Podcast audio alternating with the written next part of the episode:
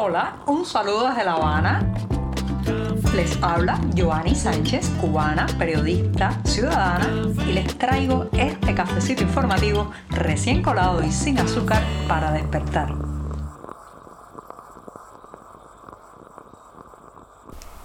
Estoy estrenando mes en este programa de miércoles. Es el primero de febrero de 2023 y tengo aquí en la mano una taza de café caliente y amargo en una jornada que ha amanecido soleada, ya un poco más cálida aquí en la capital cubana. Un día para contarles los temas más importantes y también para darme un sorbito de café sin azúcar. Allá voy con este primer buchito del día.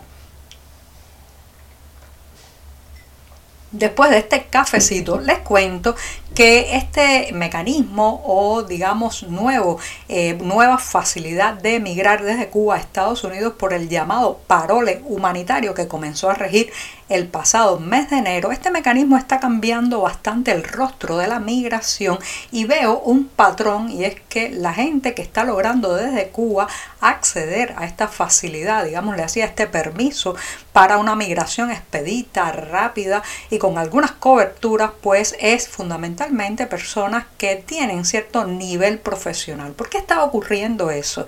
Bueno, aunque la emigración cubana de los últimos años ha sido muy diversa, muy variopinta, de diversas eh, clases sociales, estratos económicos, incluso localización geográfica. Estoy hablando de esa migración que se ha dado fundamentalmente a través de Centroamérica, a través de la vía eh, que tomaba, por ejemplo, a México como trampolín para llegar a la frontera sur con Estados Unidos. Sin embargo, esta otra exige que la persona tenga un pariente, un conocido, un amigo en Estados Unidos que cumpla ciertos requisitos económicos, financieros, en fin, un patrocinador que lo ayude a sostenerse económicamente o al menos que sea una salvaguarda, una garantía para eh, las autoridades estadounidenses de que el migrante cubano no será una carga pública. Entonces ya eso ocasiona un filtrado que eh, redunda en que buena parte de los que aquí tienen esa posibilidad de que alguien los patrocine son mayoritariamente profesionales o gente con ciertos estudios, eh, porque se trata de una familia que ya llegó allá hace un tiempo, que ha logrado acomodarse, que tiene los recursos y bueno, pues eso filtra mucho la migración. Ahora bien, dado este caso, uno se pregunta y muchos se preguntan también en la calle si las autoridades eh, cubanas pondrán algún tipo de filtro para impedir lo que ellos han llamado durante décadas el robo de cerebros. Ya sabemos que hay eh, muchos rumores de que si en salud pública se van a poner nuevas medidas y normativas para impedir que los profesionales sanitarios se vayan por esta vía o al menos de manera digamos, eh, sin, sin, pasar por un proceso más lento, sin pasar por ciertos filtros. También se especula algo similar en otros sectores estratégicos como la educación, pero todavía no pasan de simples rumores o bolas. Concretamente, no se ha sabido todavía desde el, desde el oficialismo, desde la prensa oficial, de algún tipo de filtrado o limitación impuesta a partir de la entrada en vigor de este parole humanitario para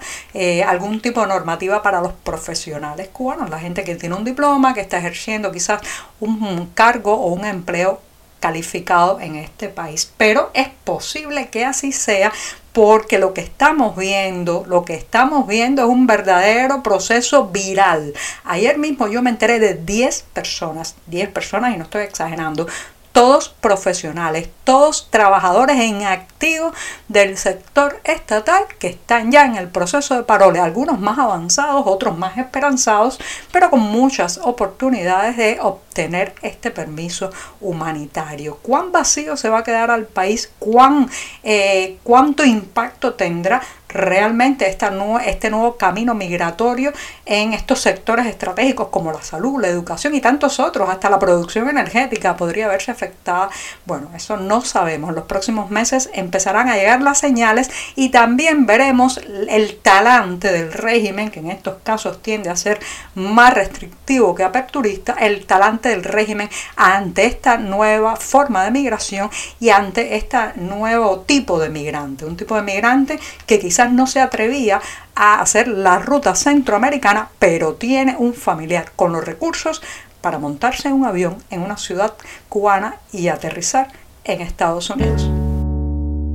Las dilaciones, las mentiras y el mal funcionamiento han caracterizado, digamos, la trayectoria profesional del monopolio de telecomunicaciones cubano, ETEXA, quien es una de las instituciones, como he hablado ampliamente en este programa, peor valorada por los ciudadanos. A los malos servicios y los altísimos precios se suma la complicidad de ETEXA con la represión tecnológica. En fin, que este monopolio estatal de telecomunicaciones en realidad es el brazo tecnológico de la represalia, la amenaza y la policía política en esta isla.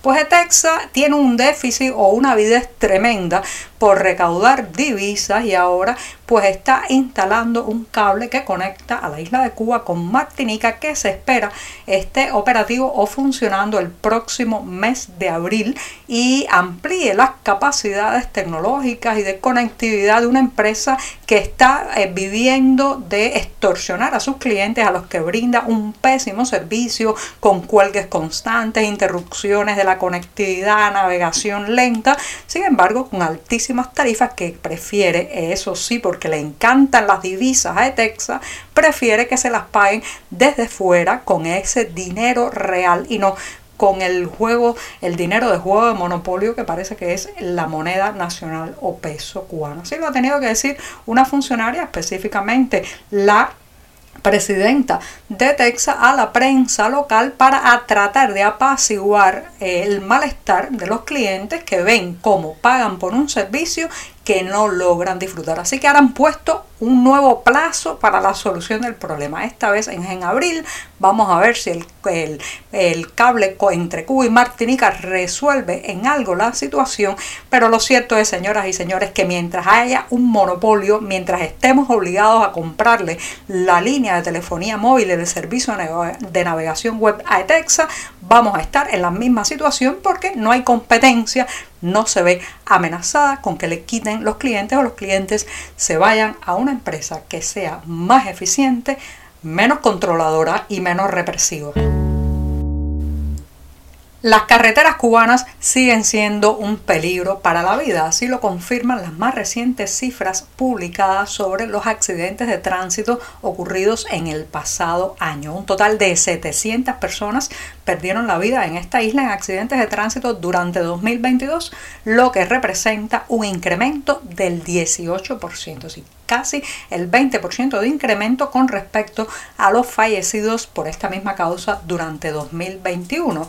Muchos de ustedes me dirán que claro, en 2021 las restricciones que impuso la pandemia de COVID-19 disminuyeron bastante, eh, pues la movilidad entre provincias y también al interior de los territorios, pero lo cierto es que en un año también se ha notado el, deterioro, eh, el aumento del deterioro de las vías y carreteras debido a que no ha habido prácticamente un proceso inversionista para recuperar esos espacios tan importantes de movilidad y transporte nacional y también dentro de las ciudades. Señoras y señores, el problema es la falta de señalización, los huecos o baches, el deterioro también los laterales de la vía, los animales sueltos. Normalmente las autoridades del sector siempre culpan a los choferes y conductores, dicen que se debe a exceso de velocidad, distracciones y también el consumo de bebida alcohólica, pero eh, obvian o intentan sepultar las causas que más están incidiendo, que incluyen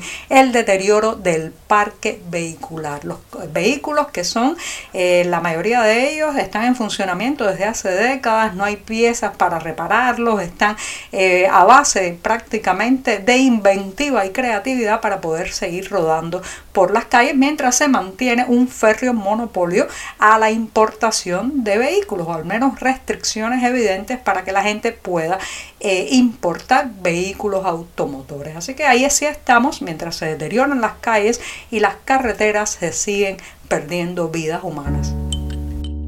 Y si alguien tiene una voz como Los Ángeles, esa es la cantante cubana Aide Milanés, que recién acaba de anunciar su primer concierto de este año 2023. Así que les digo los detalles para que lo vayan anotando en la agenda porque será el viernes 10 de marzo. El próximo viernes 10 de marzo, la cantante cubana Aide Milanés está invitando a su primer concierto del año con el título Eternamente Pablo y tendrá lugar en eh, el Flamingo Teatro Bar de Miami. Será este el primer espectáculo, la primera presentación que hace Aida Milanés luego del fallecimiento en noviembre pasado de su padre, el cantautor, el reconocido cantautor cubano Pablo Milanés, quien murió, como saben, a los 79 años en Madrid. Así que reitero, eternamente Pablo, el 10 de marzo en Miami. Los detalles, como siempre, en la cartelera del diario digital 14 y media. Ahora me despido hasta mañana jueves, que ya saben, es mi día preferido de la semana. Muchas gracias. Por hoy es todo. Te espero mañana a la misma hora. Síguenos en 14medio.com. También estamos en Facebook, Twitter, Instagram y en tu WhatsApp. No olvides, claro está, compartir nuestro cafecito informativo con tus amigos.